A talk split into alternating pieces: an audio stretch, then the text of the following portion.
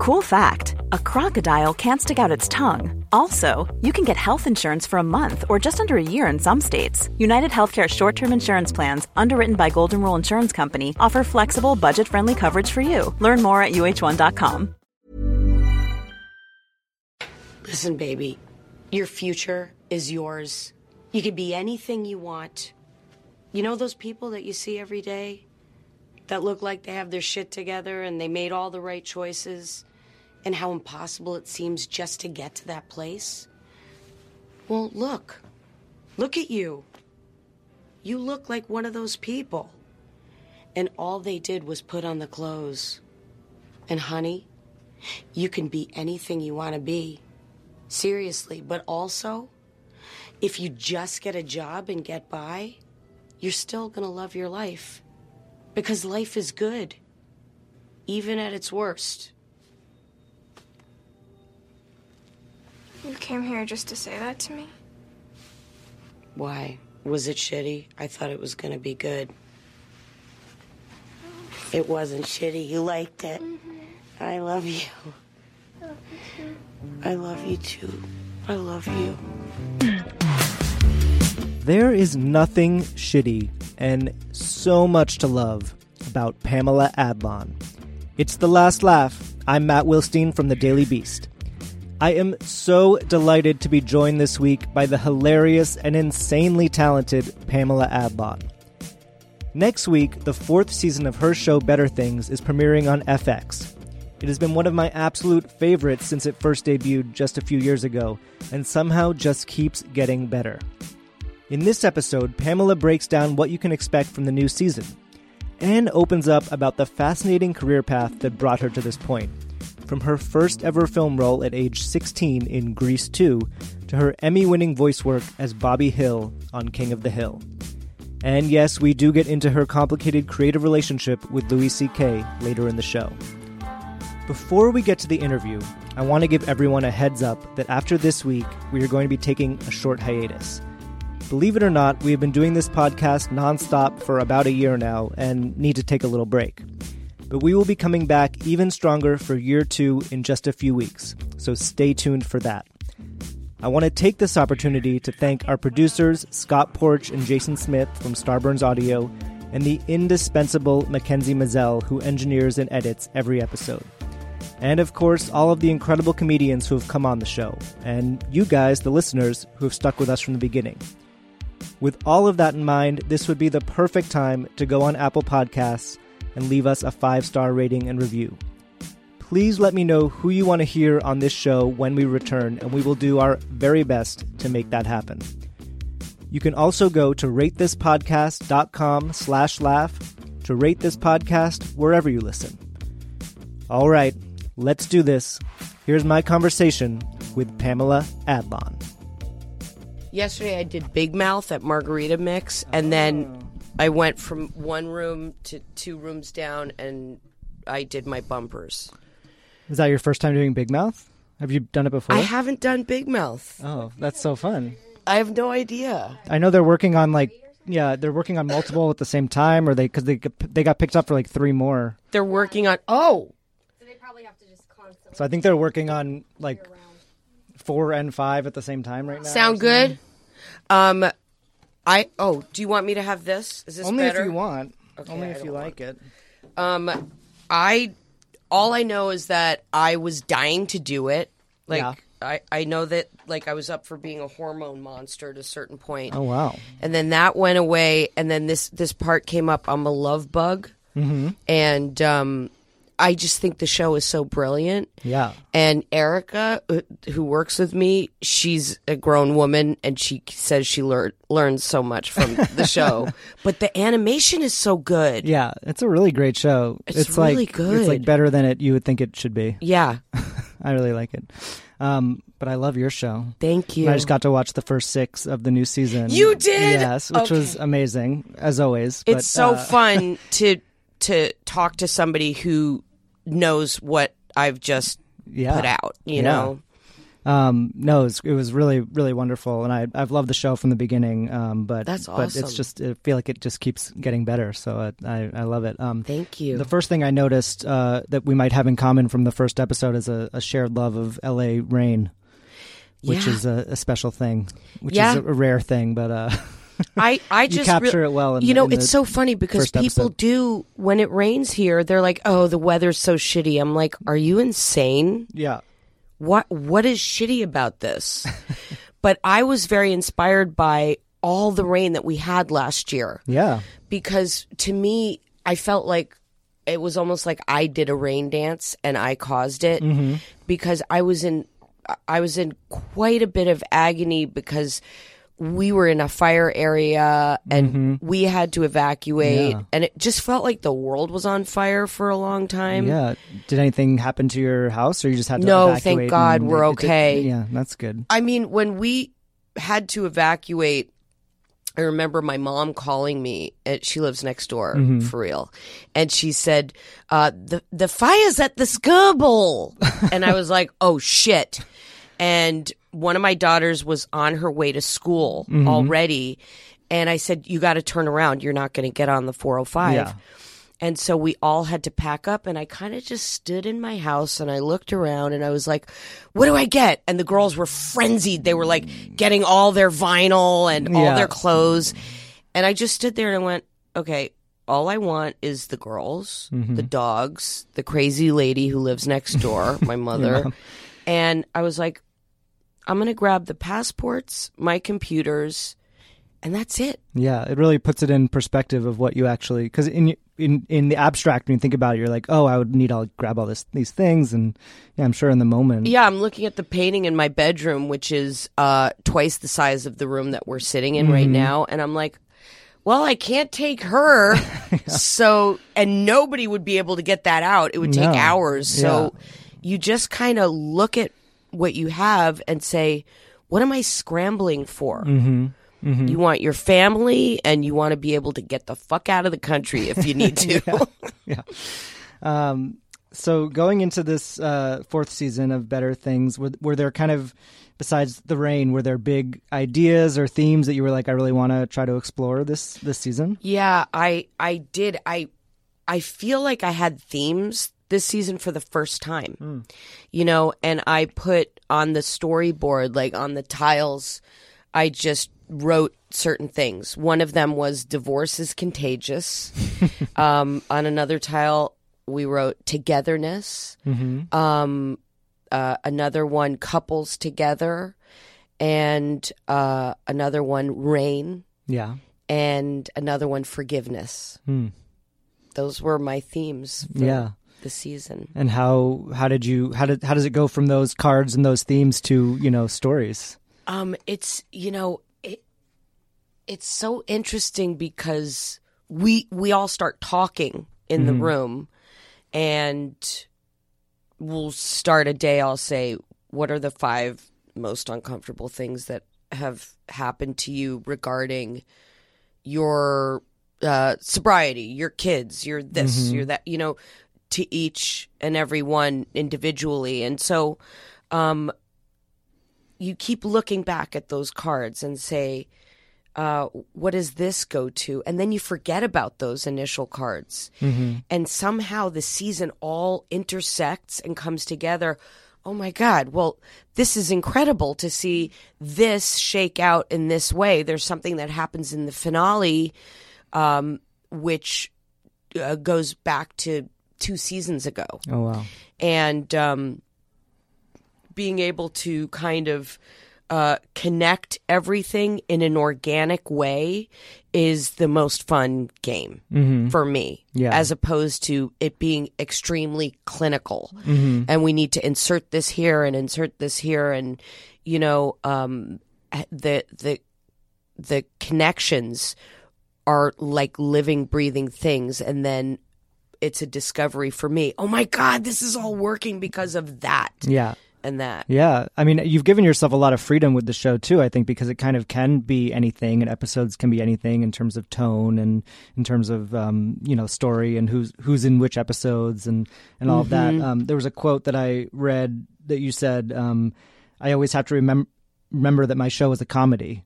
Yeah. Um, can you talk about that a little more and how you because it, it is a comedy and it's very funny, but it's also sometimes not funny and it's sometimes very emotional and it's and it does, you know, which has become I think somewhat of a trend in recent years in, in shows of, of doesn't have to be all one thing. But Well, I think your show really exemplifies that. Well, uh, it, it's the case with everything. Uh, I feel like everybody is a little bit hobbled by extremes and labels. Yeah. And so this is kind of one of the final frontiers of labeling is um you know television. Mm-hmm. And it struck me years ago when I was at the Emmys and uh I think it was House of Cards was nominated uh and I was like, wow, that's not even a TV show Yeah. this isn't even television anymore. And so that's one thing. Mm-hmm. Yeah. Not even comedy drama, but just whether some like what is television? Exactly. Like Yeah. it's all this weird anachronistic mm-hmm. bizarre like so you're a comedy, you're a drama. Uh best actress, best actor. Mm-hmm. Yeah. I mean, how I can't believe that that's still going. The best You know what I mean? best actor. I mean, and it's just it seems incredibly unfair. Like there was one Yeah. one season where Orange is the New Black was a drama, and then they switched it to Mm-hmm. a comedy. So I don't know what assignation I would give my show. yeah. but I I've always say it's the incredible feeling show. Mm-hmm. Um, so whatever you want to call it, I I just think that there should be new non-labels Mm-hmm. Yeah. for things like it's a show Yeah. you know it's it's it's a show and what i'm trying to make is just something great filmically to Mm-hmm. get invested in that uh you know i like things to feel real and authentic and i th- like things to look cool Mm-hmm. and i like things to sound cool like Yeah. in my aesthetic so um but when we're shooting the show you know and like half my crew's in tears and Mm-hmm. i'm like you guys we're not making a comedy but um i remind myself uh, i have to remind myself because if i have a bunch of kids on the set Mm-hmm. and we're shooting a scene I'll kind of step out of myself and think, oh shit, this is a Nickelodeon show right now. I have to switch it up Mm-hmm. and get raw and spiky because this is that You don't want to Better Things drift show. into that. exactly. If you know you have something there, when I have my scripts, all my anxiety goes away Mm-hmm. um, until they start, you know, beating me up about my budget. But Yeah. that's another story. Yeah. Um, well, one episode that I loved that I'm sure stretched the, the budget was the New Orleans episode, which I know we probably don't want to spoil anything about it specifically. Right. But I did want to ask what it was like to go uh, shoot in New Orleans because it's just there's so much life in that episode and um, Oh, God, it's I- beautiful. I thank you so much. I, I love I love it so it's one of my favorite things Yeah. I've ever done. You know, it's my love letter to the city of New Orleans. Mm-hmm. Yeah. And then I got to put these different storylines in there Mm-hmm. and um that's something that's been uh kind of driving me with the show like last season I wanted to shoot at the Apple Pan. I was desperate to shoot there. Mm-hmm. Yeah. And uh, my first AD, Sally Sue, was begging me. She was like, please don't. Can we, because we block shoot, so it's all about locations. Mm-hmm. Yeah. And we're going to be like way in the valley. Like, Yeah. can we go to Pasadena? Can we yeah. go to Pine was just way out of the way and way exactly too difficult. Yeah. And yeah. And I, I was like, well, I don't have a connection to Pie 'n Burger. I have Yeah. a connection to Apple Pan. yeah. It's one of the first places I went when I moved to Mm-hmm. California with my family, and it's still there. Mm-hmm. And it's it's fought all these behemoth buildings, and it's this little tiny Yeah. house. And so, um, it was that for me with New Orleans. I was very inspired by the city when I went there, and I went there for my friend's wedding, and I kind of put a wedding there. Mm-hmm. Yeah. And was um, that your first time going for the No. in real life for the wedding? no. It wasn't. Uh, it was my second time, and my third time going was shooting Mm-hmm. Yeah. the episode there. But we shot half of it in L- in L.A. yeah. Yeah. Yeah, I was wondering about that. But you, I mean, but you can tell that you're there in New Orleans too. Yeah. Um, how long were you there shooting? Three days. Yeah. Wow. You must have had to do a lot in It those was three days. fucking insane. Yeah. It was crazy. Like I, I shot this one day. We shot a scene at Preservation Hall, Mm-hmm. and then we ran out and, and I shot this scene on the street in the French Quarter, stepping over the guy who's half in Mm-hmm. and half out of the store. Um, then I ran into that store, changed my clothes, and had to run down to Jackson Square while pulling my pants up. and I got out of the van, and I, uh, Andre, who was one of my uh, PAs, he just said, three, two, one, and and then it was me with second line running through the streets, and my first AD Maria hands me a beer Yeah. in the giant cup. It was nuts. That is wild. and I had no idea what I was getting into. Yeah, I'm sure. Um, one of the other real pleasures of the show has been watching the three actresses who play your daughters, you know, grow up over time now, Mm-hmm. um, over these past few years. Um, what has that been like for you to kind of work with them, cast them from the beginning, and see where they've, you know, sort of how far they've come and how much they've grown up um, Uh, on the show? it's really cool. You know, um, my my real life daughters helped me pick Yeah, their kind of yeah, kind of counterparts, Yeah. quote unquote. Um, and it's shocking to see how much Olivia has changed. hmm And it's it's really fun because I you know what? I just am realizing something right now. When people binge watch the show, they're actually seeing Yeah. these kids morph. hmm That is Very so quickly, yeah. cool. Yeah, Olivia's the the The youngest, baby. Duke, yeah, Yeah.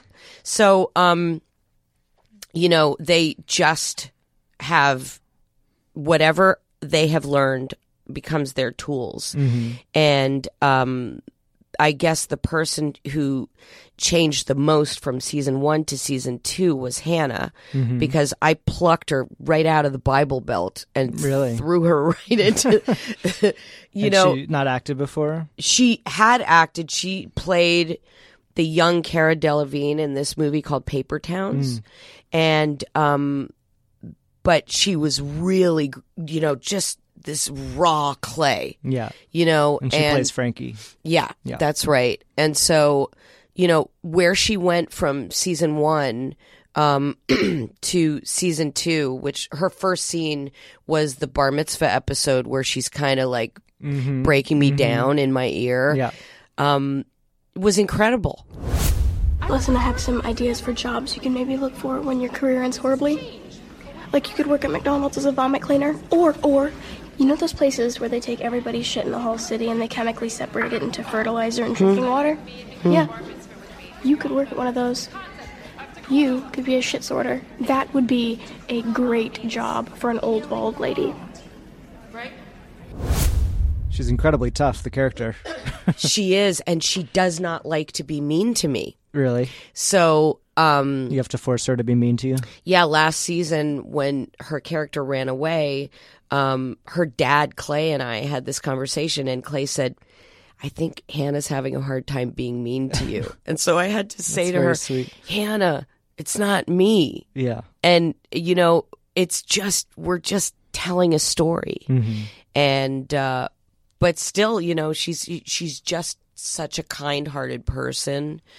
Um, but yeah, it's really been um, i- incredible being able to help these three girls get to the places that they've they they are, and to um, really kind of um, make these characters with them and and support them in in their journeys. You had never directed before Better Things, right? Um, I actually I had directed Mm-hmm. um, but my own stuff like like my little doco Mm-hmm. Yeah. stuff, and I directed a documentary. Um, it, you know, when I was a teenager, that Mm-hmm. we shot on 16 millimeter and cut on 16 millimeter. Yeah. Um, and I I was in this MTV video contest. Madonna Oh wow. challenged everybody. she she was like, "Go ahead, make my video," and it was for the song "True Blue." Oh, wow. So we were we were top ten, and that Very was cool. a thrill. but um, yeah, this was really the first Yeah, on a different scale. Exactly. And that was due to, you know, FX being supportive and mm-hmm. encouraging. And I don't know if it was, I always say that it was kind of exactly the right time mm-hmm. for my show and me. Yeah. And that if I had done it a year earlier, it wouldn't have happened. And if I had tried, if I had pushed it off for another year, it wouldn't have happened. Mm-hmm. It was just the right sweet spot. You know, um, it was time for I, I feel like my network wanted to support a female filmmaker and um, they took a gamble on me directing at Was all. that something that you went in with and said, you know, if I'm going to do this show, I want to direct? I knew I, I was afraid of it. Like I didn't know that I could do it. You know, I wasn't that crazy to be so overconfident because I have so much to learn Yeah. in everything I do. Um, so I just was like, okay, I'll direct one or 2 season one. Mm-hmm. See how it goes. you know, but I, I mean, I was in there the whole time, and then you know, just the rest is history. Mm-hmm. You know. Yeah, I mean, as a showrunner and a director, you know, I've read about how your set is maybe different from others that you've been on or others that exist. Um, can you talk about that a little bit about how you've kind of tried to bring some, I guess, of your own um, priorities and, and personality to the to the set that you? that you Yeah? I'm it. The way I run my set is the way I was basically shaped as an actor, Mm-hmm. um, and th- what I would have liked to have seen. Mm-hmm. Um, you know, being just somebody who was there, um, and the way I can be of service is not have these crazy long days, um, because that's really a nightmare. Like you, you just a Friday turns into a Saturday. They call it a Fraturday, and you know, I remember I did an arc on Boston Legal, and the craft service was so, uh, you know, out of this world. It was like four hot pots going at one time, and you know, a Fed crew is a happy crew, and I just know that you have to be good to your crew and you have to be good to your actors and not take them for granted. And and so above all else I'm a mommy. So you know that my crew or my kids and and my my actors you know are my gifts. And so I like to take care of them. Um I just did an episode of a big like network show mm-hmm. and we spent an entire day shooting like one scene Yeah. and I was looking around going, what the fuck? Like, really? We can do this? And it was incredible. And it, it Yeah. felt like I was doing a play. Mm-hmm. Um, Did it make you wish that you had that uh, amount of time on your show, or would you? Is it just so It- different? That, of course, there's that. Yeah. But I also, if I have some constraints, then, you know, let's see what we do. And, Am I really interested in in doing five thousand different angles and lenses on one setup? Not really. Mm-hmm. Yeah, that's not how you guys do it. I no, mean, we're yeah. Mm-hmm. like run and gun, and I like that kind of guerrilla. yeah, I've been I've visited a bunch of sets, and it's usually you know if you're there for one day, you see about you know thirty seconds of a scene. Yeah, like I don't want exactly. I don't want to be sitting. I don't want my actors, and I don't want to be sitting somewhere reading a book or Mm-hmm. or like time is just ticking by and people aren't being utilized. Um, no. Yeah, yeah. Um, when you set out to do this show, were there things that you were thinking about, like that you wanted to put on television that you hadn't seen on television? I hadn't really seen, you know, my kind of lady Mm-hmm. person represented on TV, you know, like somebody who was like uh, middle aged and not wearing like Louboutins and stuff like that, like just being regular. Yeah, Um, and uh, I, I guess, I mean, that was the gamble at first when it, we were coming up with the concept for the show. I was like, oh, I can't be myself. I have to create something and and mm-hmm. make up some, you know. Oh, I have a gay brother who lives in the back house. That'll be funny hijinks. Yeah. And then I have, um, you know, maybe I'm a manicurist, and you know, what happened to the father of these girls? Did he? Maybe he disappeared on a on an island like Olivia Newton-John's husband, you know? Or, I mean, these are all the Yeah. things. And Trying to heighten it or make it a, a concept or yeah, but you know, my dad was a writer, and he always said, "Write what you know." yeah. um and so if you if you run away from the things that are close to you or make you uncomfortable uh the writing's not going to resonate Coming up, how Pamela broke into the part of the entertainment industry that completely transformed her career.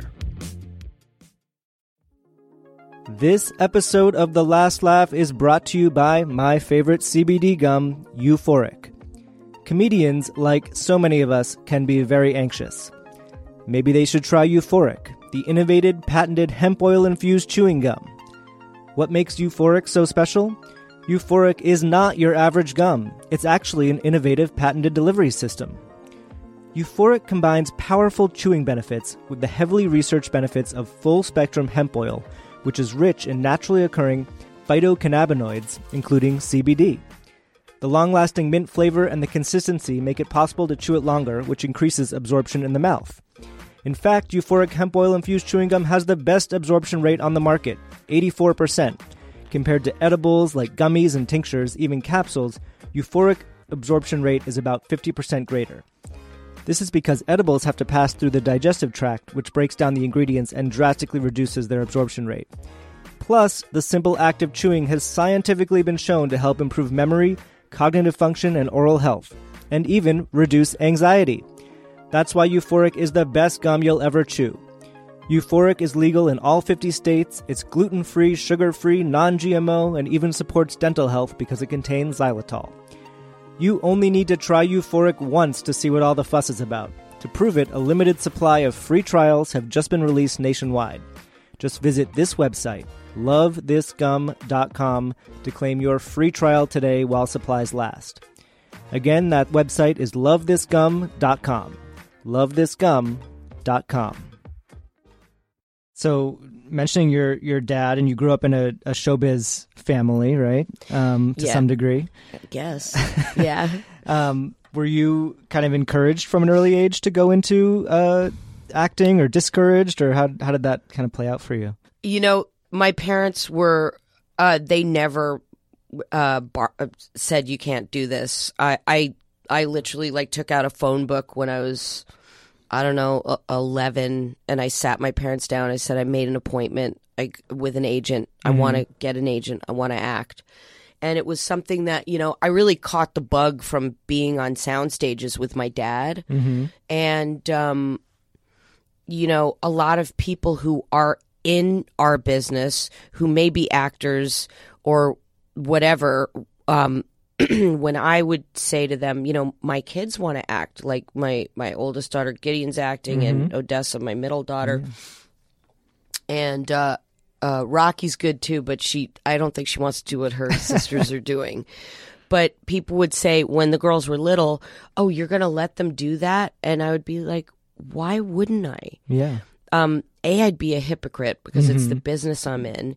And B, you want your kids to have passion. You want your kids to want to do things. yeah. You don't want to shut down those those passions. Exactly. So, um, I would be like, you, anything you want to do, have at. I have, you know, one line. You know what I mean? Like the worst thing imaginable, like Nazi porn or whatever. That would be That my yeah, line. That's the line. Yeah. Um, what were some of the earliest things that you did? I I, I read that you did some early voiceover stuff with your on the radio with your with your dad. Is that sort of how you got into uh, You know, voiceover work? It wasn't with my dad, Mm-hmm. but it was with one of his, the you know, workmate cronies or something, and it was a, a place that I look at almost every single day on Cahuenga, and it used to be called uh, Burton Bars Company, and you know where the overpass is, and there's a whole tent city under there. Uh, Yeah. As you're going up to the freeway and the, the Nipsey Hussle, the beautiful murals there, that was the building I did my first voiceovers.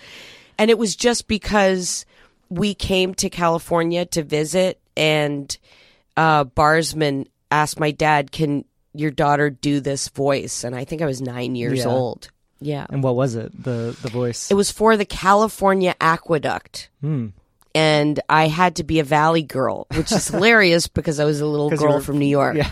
but I had to like talk like this, and I didn't even know that, you know. yeah. So how did you know how to do that? uh, I don't know. I don't know. Some kind of Starman thing, Yeah. maybe. Um, you know, voiceover and animation has obviously been a huge part of your career. How did you get into animation for the first time?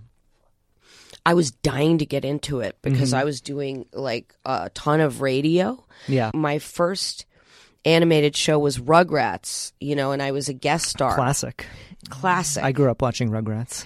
and it was we did it at Klasky Csupo on Highland, Mm-hmm. which I think they still have the building with the murals on the side by the little Oh, red yeah. schoolhouse. Um, Hey, I'm Ryan Reynolds. Recently, I asked Mint Mobile's legal team if big wireless companies are allowed to raise prices due to inflation. They said yes. And then when I asked if raising prices technically violates those onerous two year contracts, they said, What the f are you talking about, you insane Hollywood ass? F- So to recap, we're cutting the price of Mint Unlimited from $30 a month to just $15 a month. Give it a try at mintmobile.com slash switch. $45 upfront for three months plus taxes and fees. Promo rate for new customers for limited time. Unlimited more than 40 gigabytes per month. Slows. Full terms at mintmobile.com. Quality sleep is essential. That's why the Sleep Number Smart Bed is designed for your ever evolving sleep needs. Need a bed that's firmer or softer on either side? Helps you sleep at a comfortable temperature? Sleep Number Smart Beds let you individualize your comfort so you sleep better together. JD Power ranks Sleep Number number 1 in customer satisfaction with mattresses purchased in-store. And now, save 50% on the Sleep Number limited edition Smart Bed for a limited time. For JD Power 2023 award information, visit jdpower.com/awards. Only at a Sleep Number store or sleepnumber.com. and I remember going there, and it was E.G. Daly, Cree Summer, Kath Soucie, Christine Cavanaugh, rest in peace. Um, And I would look around at them and like back. Would in- everyone record together the scenes? Yeah. Well, we would record together and go in and out, but Mm-hmm. we were there together, and there was like no cell phones, so there was like a little green room where everybody hung out, and Mm-hmm. and I looked at them and I was like, "This is it." Yeah. I want to do this. and um, I got so overexcited when I was able to do the the cartoons, and then I would go back to radio. I literally could not get my foot in the door with animation, and then boom, I started doing the animation, and then I couldn't do the other thing. Yeah. It's either you know radio or animation. It's hard to Do both. yeah, for some reason. So um I started doing all of the the cartoons and and the animation. What did you love about doing animation as opposed to doing, you know, on-screen work? You know, it's just there's uh, there's an ease to it and you you you you take being self-conscious away. Of course you could be self-conscious if you're in a room with like titans like Kevin Michael Richardson and Billy West and Jim Cummings. Um you have to uh, bring it all. Mm-hmm. You know what I mean? So you can't be shy, uh, and you've got to be willing to try things. But um, it just it, there's a comfort to being in a dark Yeah. room, and um, you know, and you don't have to worry about anything. I mean, I I went through all three of my pregnancies. I went through. um, I I endured Yeah. um, you, while I was doing King of the Hill Mm-hmm. plus multiple Disney shows, um, and was able to just keep working Mm-hmm. through all of that. Yeah. Um, is there a when you look back at all of the animation that you've done, is there sort of a, a favorite voice or favorite character that you think about that you really Yeah, well, Love. it's Bobby, hands Yeah. down. I was just wondering if you'd be my date to Joseph's party. Uh huh. All right. Come on, it'll be fun. Please? Please, please, please, please. Connie, don't hang up. he he's he's totally my favorite. On on Better Things, we find out that Sam was the voice of Rooster on Ching of the Mill. Yes. and there's a there's more of that this season uh, coming up, uh, where there's possibly going to be a reboot, and you don't know whether they're now they're you're not sure if you're going to get the part. Was that based on anything that happened in real life? Because I know there was talk of a King of the Hill reboot a couple years ago, but I don't think it, Yeah. was- it hasn't happened. And I just I I it was just there. It was Yeah. ripe for the picking. it was almost low hanging fruit, you know, because I didn't I mean, it's just it's so lazy because last year I had um Manish say, I know who you are. I know you. I, you're Rooster and Ching of the Mill, and I love that show. And I like wrote that as a placeholder yeah. in the script, and I thought, oh, I'm gonna make up another yeah, can't be and that. so we went with it and so then um i love that scene that's one of my favorites and there's an easter egg there's a couple of easter eggs in that scene i don't want to tip it but um and Mike Judge. well there you go Yeah, you just tipped it No, that was the Easter egg. yeah um but yeah that was really fun and he was totally game to Yeah. do that and um i just was like I, I, know Jeffrey Nordling like had all this dialogue, and I never thought Mike would come down to do this scene, just stick his head in. yeah, Um, and so I just like, you know how we say ship in between takes, you know, like, hey, I, I, I I'm getting a vasectomy, whatever, and he just ran with it, and then he made up that whole thing, and Yeah. so. Uh, it's something for the Yeah. Mm-hmm. animation nerds.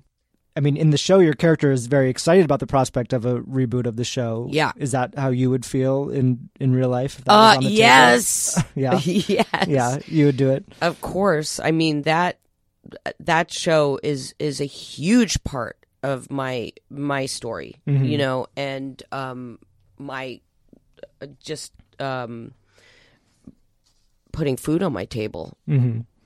What did you What did you learn working with Mike Judge? Because he's such a prolific uh, guy as well, and has done so much different kind of stuff. And You don't have to do just one thing. mhm. you know um i feel like that that's the thing that when i was coming up um i was very myopic in terms of what i thought i could do professionally. And so if somebody had just kind of you know pressed me um i wouldn't have been just sitting on my thumbs waiting for the phone to ring for an acting job. Um, later on in my father's life, um, he was the first person who ever put the term reinventing yourself in my brain. yeah, He was doing that in his life. He was going and he was teaching, he was doing story writing workshops. And he would go to uh, different places and teach people how to write their story. And, um, you know, my dad was a, um, a writer and a producer, but he also wrote books and comics when I was growing up. And my mother did a whole bunch of things. She supported us while my dad was trying to get paid as a writer. So I really came from people who were um, juggling many different uh, plates in terms of uh, what they could do and different abilities. So, what have been the times in your career that you've had to reinvent yourself? Um, I when I was there was a significant point when I had my kids, Mm-hmm. and I thought I don't know if King of the Hill is going to run forever, Mm-hmm. and I should probably get back out there. Yeah, And so that's when um, I started. I think a turning point for me was the show Unscripted. oh yeah, I love that show. It was great. And so it was, you know, Grant and George, my friends, and they were did the show with Steven Soderbergh and it was kind of like a head cracking open moment where I was like, "Wait, you don't run out of film?" like I'd been out of it for that Yeah. long. Um and I I was able to do that and then I just I knew I, I've always had a work ethic, and the most important thing is keep working, keep providing. And so um, I think that came from the fact that my dad was, when he turned 50, basically the lights went out in terms of people wanting to hire him Yeah. because he went through ageism as a, a male writer. Yeah. Which, if he's going to go through that, then you probably had, had fears about going through that yourself Yes, in this industry. Um, did unscripted kind of lead to Californication in a way, or I think so because yeah, Californication was a was a big turning point for me too. Yeah. As was Bed of Roses. Mhm. Um you know, these were all like kind of the the things that kept my little Jenga pile with all the pieces at the bu- bad metaphor. but yeah, Californication was a big deal because uh, that year I remember I did David E. Kelley put me in this show called Wedding Bells, Mhm. and um, then he wrote me into this arc on Boston Legal and Californication. I was supposed to be in the pilot, and that was it. Yeah. And then Tom Tom Kapinos kept writing for me, Mhm. and it was what a gift yeah, um and it was it was a huge that was a huge turning point for me like Mhm. oh i'm i'm here i'm playing with the big boys now you Yeah. know Up next, we look back at some more highlights from Pamela's prolific career, including a darkly hilarious story about her time on The Redd Foxx Show and the years she spent working closely with Louis C.K.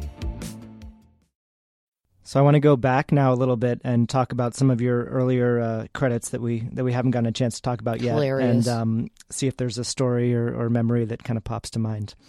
So um, I think we have to start with Grease 2, which is your first movie role, 1982, right? yeah Um, so that what what uh, when you think about that experience, uh, what what do you think about? it's so funny because everybody talks about it now which is amazing to me. So there's this whole like you know thing like the people who love Grease 2 and then the people who love Grease. And Yeah. you know i grew up with Grease and i couldn't believe that i was cast in Grease 2.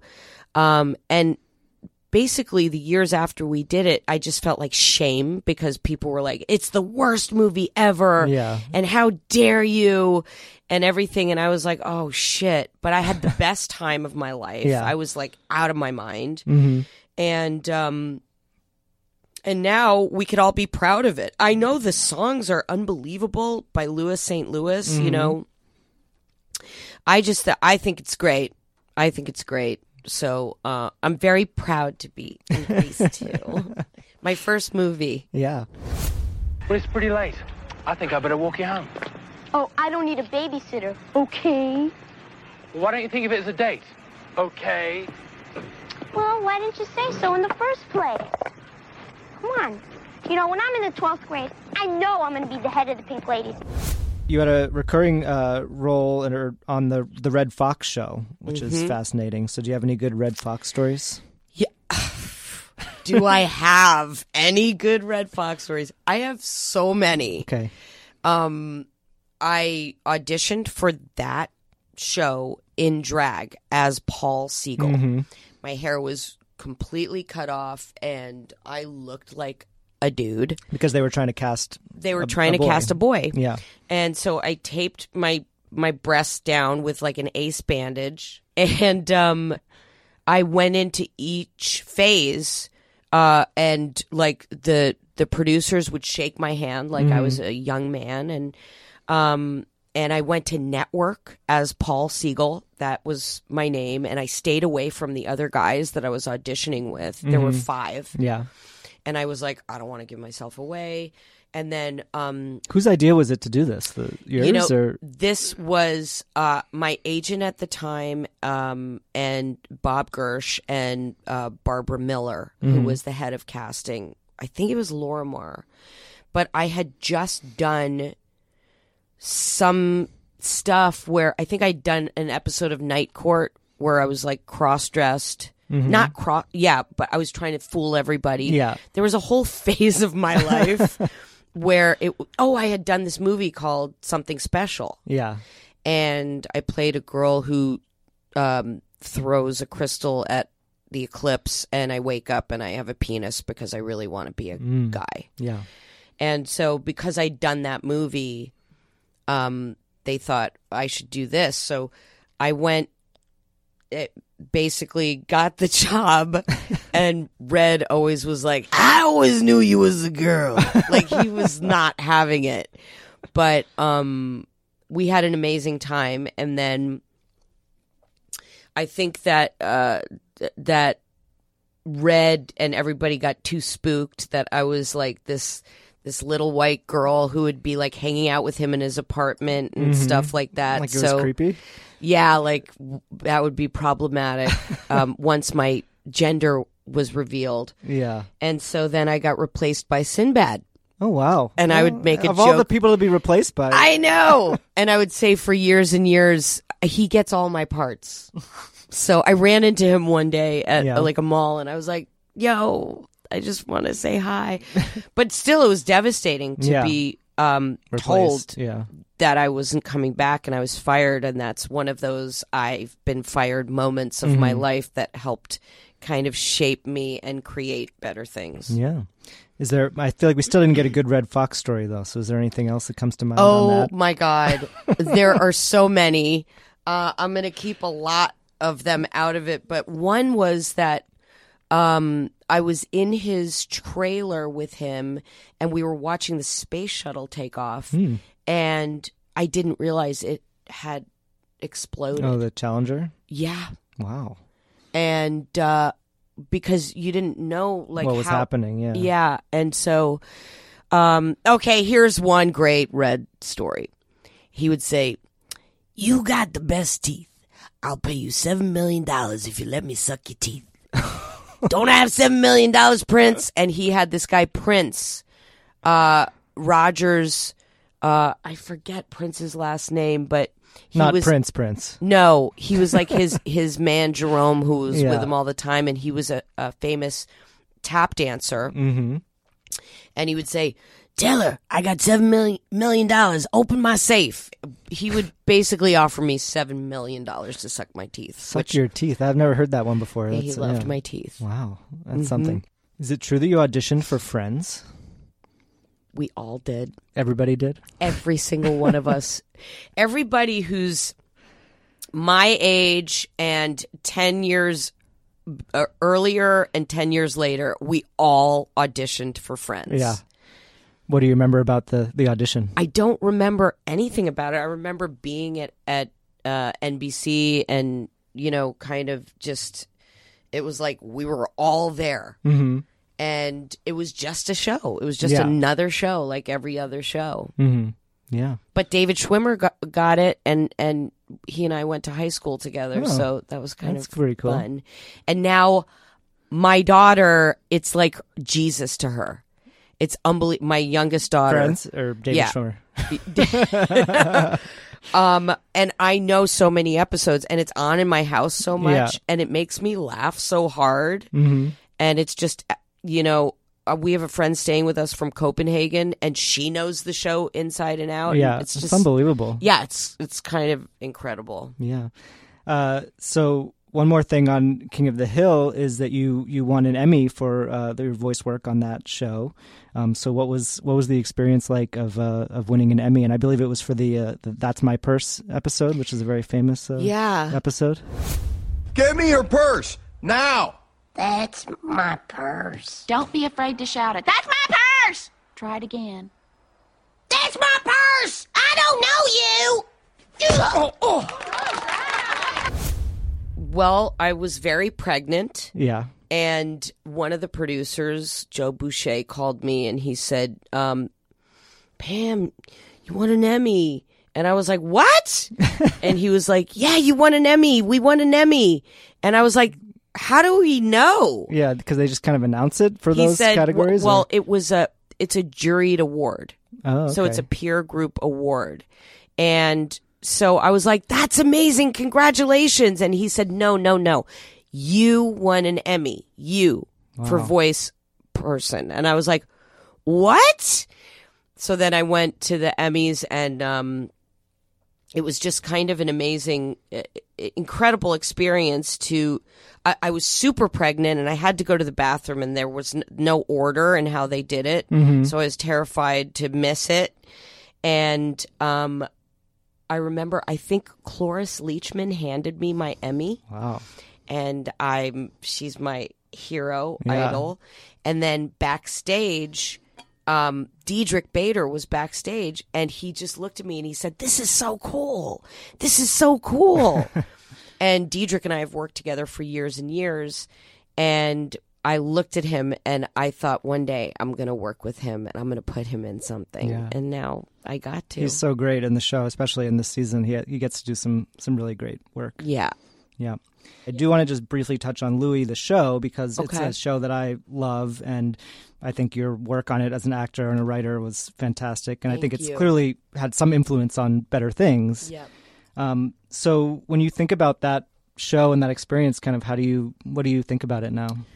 I learned so much. Mhm. Um, it was for me uh, the biggest kind of crash course in what I'm doing right now. Mhm. Um, in terms of like run and gun and get things going and being able to be in scenes and direct scenes and um, it, it was it, it was an incredible um, masterclass for me. Yeah. You know, because in terms of writing, which people would not imagine, I learned so much from King of the Hill Mhm. in terms of you you wouldn't think that my show Better Things has to do with that, but it's like the air and the spaces that would be in that show. And so um yeah, I mean it definitely shaped me. hmm There's a scene uh, from last season of Better Things that reminded me of something on Louie, and it's the one where you're in the car with the with the husband of your friend, Mhm. and he tries to kiss you, and you kind of shut him down with that long no, no, no, no, which is it's just a Mhm. fabulous scene. No! No, no, no, no, Jeff. No, no, no, no. No! No, no, no, no, no, no, no, no, no, no, no, no, no, no, no, no, no, no, Jeff. No! No! No! No! No! No! No, Jeff! No! Jeff? It reminded me of the scene in Louie where he tries to kiss you, and it kind of plays out very differently. So, is, were you Oh. thinking about that at all, or was it? Is there a relationship between those two? not scenes? a, n- not not at all because uh Louis and I wrote the no Jeff no scene together. Hmm. So that didn't even come up. It just that was the way we kind of um beat out the Yeah. scene. So you kind of collaborated on both of those scenes Uh, then. Yeah. Yeah. Yeah. Um, what what was the in terms of the one from Better Things? What was the sort of idea behind behind that scene, or what were you trying to say? It was, you know, it was born from uh, Jeff being kind to Sam Mhm. and the fact that, um, you know, they're in this small, intimate space and they're he's kind of an outcast and she's the only person who's been nice to him and he turns it around and he's being nice to her and they kind of lean into each other Mhm. and Sam snaps out of it. Yeah. And so it's it's her saying no to both of them. Mhm. To herself Yeah. and to to Jeff. And there there are so many no's in the scene and it's not written that way Mhm. just because I wanted to cover it from every angle. Mhm. And you know, we shot it in this beautiful international truck and the back window looks like a TV. So Yeah. I had to cover the fuck out of it from Mhm. there and then from the driver's side each side. And my editor, Deb Simone, she threw almost all of them into the cut. Yeah, it goes on for much longer than you than you're expecting. it, it, I mean, it's not scripted that way. Yeah. And so I sat and watched it with her, and I was dying. I was rolling, and um, we delivered it the way she Mhm. cut it. And then the note from the network was like, maybe a little. it's the tonnage of the no's. Yeah. And so we took some of them out, but they really let us keep it heavy. And then now the scene's iconic. But it's just it was like the perfect storm of knowing that Cromer was going to be able to to slay Mhm. because his eyeballs, his eyes under my hand is the funniest thing in the world. And then just doing, having all the different colors and no, no, no, no, no, no, no, Yeah. you know, all of Mhm. that. And then uh, the secret sauce, my editor uh, delivering just this beautiful cut. hmm Um, in terms of the scene from Louie, is there anything if you had to do that over again? Would you do it any differently? Because I know it got a lot of attention at the time, and then more attention, and Um, no, I wouldn't do No. it differently. yeah, Mm-mm. you feel like it, it is what it is, and Yeah. just telling that story that you wanted to tell. Absolutely. Yeah, I'm proud of that scene. Um, looking ahead, uh, you have two movies at South by Southwest, which Mhm. where I'll be. So I'm hoping to see both of them. Um, King of Staten Island, Yeah. and Holler, Yes. uh, with Jessica Barden, who's in uh, this season as well of Better Things. Um, Yes. can you just talk a little bit about those two movies and kind of what what to what people can expect from them? Um, I don't. You know, I kind of. I think I'm going to be surprised myself. Really? Yeah, but um, two completely different experiences. Mhm. Um, both great. Uh, I was so excited to work with Judd Mhm. and Pete. Yeah. And um, Do my you have scenes with Pete Davidson? yeah, my scenes are with Pete and Bill Burr, Oh, who I fell in love with. Yeah. And That must have been fun. yeah, it was just it was a singular experience to be in Staten Island with Pete Davidson. it was like being at Disneyland with Mickey Yeah. Mouse and just like you know, that's I mean, he's the face of Staten Island and Mhm. he's very very sweet. Yeah. Um really kind um and we just played and Yeah. Judd, you know, has uh I think that he and I not to compliment myself, but we work in the same kind of Mhm. way. We trust actors. We'll talk about keep the keep the camera rolling and Yeah. see what happens, right? Exactly. And um, so uh, that was great. I really, uh, I really enjoyed doing that, and uh, I would exchange recipes with the teamster who drove me in every day Nice. to work, and um, then doing holler was uh, so out of my wheelhouse because I had to go to Chillicothe, Chillicothe, Ohio, which Mhm. I have no reference to that, and I went from New Orleans in February Oh yeah. to Ohio, and um, it was incredible. And um, Jess, I didn't know anything about her. My my daughters were really kind of into uh, the idea of me working with her because they know the end of the fucking world. Yeah. And she was she was amazing, and uh, I mean, I couldn't believe this like this little sex pistol girl from you know like she's like a rude boy was playing this american Yeah, it was I, I can't wait to see that because her accent is like such a big part of who how I think about her. Um, See, so it should be interesting. it just yeah it should be very interesting so this was a long time ago and i don't remember much of the Mhm. movie but i remember i wanted to do it because nicole riegel is um an ex i think she's army she's a vet Mhm. and she's a female filmmaker and um it was just something that i i knew i wanted to do so um yeah it's crazy And is that how you ended are- up putting Jessica in your show? yeah Yeah. because she came to LA and I was like, come over and have dinner. And then that night when she was in my house, I was like, oh, I'm putting this bitch Yeah. in my show. Yeah, she's great. Um, so we end every episode by asking uh, who is a comedian or person that you've worked with or someone who makes you laugh the hardest. Um, I, there's certain people that I don't ever want to work with again because it's painful. Bradley Whitford is one of them. uh, I did an episode of Monk with him, Mhm. and I, I, oh, it was painful, painful. Yeah, he's just cracking jokes the whole time on, He- on set. He's just naturally funny. Yeah. He's brilliantly funny. Um, you know, like I was saying, Kevin Pollak, Greg Cromer, Mhm. um, uh, people that I just um, are nutrition to me are like people like Kristen Wiig. I think she's unbelievable. Mhm. Um, she just makes me happy. Yeah. You know, Will Ferrell. I did a series with him, and um, it was it was the Oblongs. He played my dad. Oh, yeah. I was very pregnant with my third daughter, Rocky, and um, you you just when you're around yeah. people, So you were in the studio recording with him? or- Yes. Yeah. What was that like? It's just like a next level thing, you know, because you know their voices just work. It- you know, it just it, it it's you you just know that it's it- it's kind of um it goes above the material. Yeah.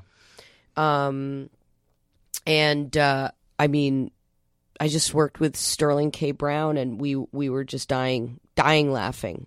Just when somebody's open to Mhm. to you and your your sense of humor and you just kind of uh um you get like you shimmer together, you know, and and you shimmer when you're around certain people.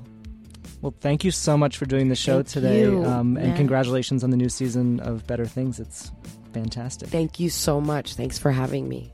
Yay!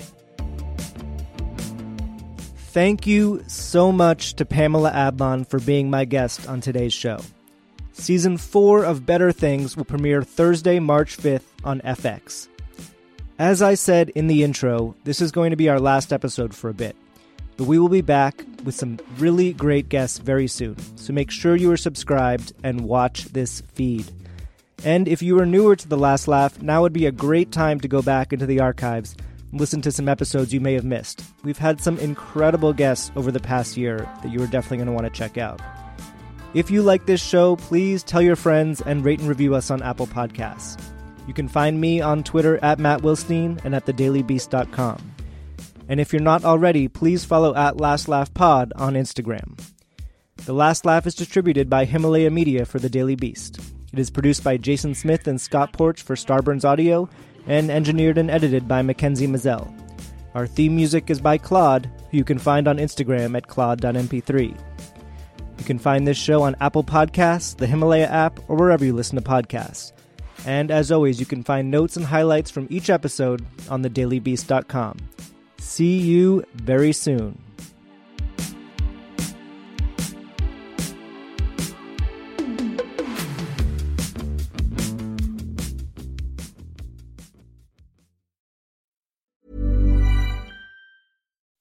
When you make decisions for your company, you look for the no-brainers. If you have a lot of mailing to do, stamps.com is the ultimate no-brainer. Use the stamps.com mobile app to mail everything you need to keep your business running with up to 89% off USPS and UPS. Make the same no-brainer decision as over 1 million other businesses with stamps.com. Use code PROGRAM for a special offer. That's stamps.com, code PROGRAM.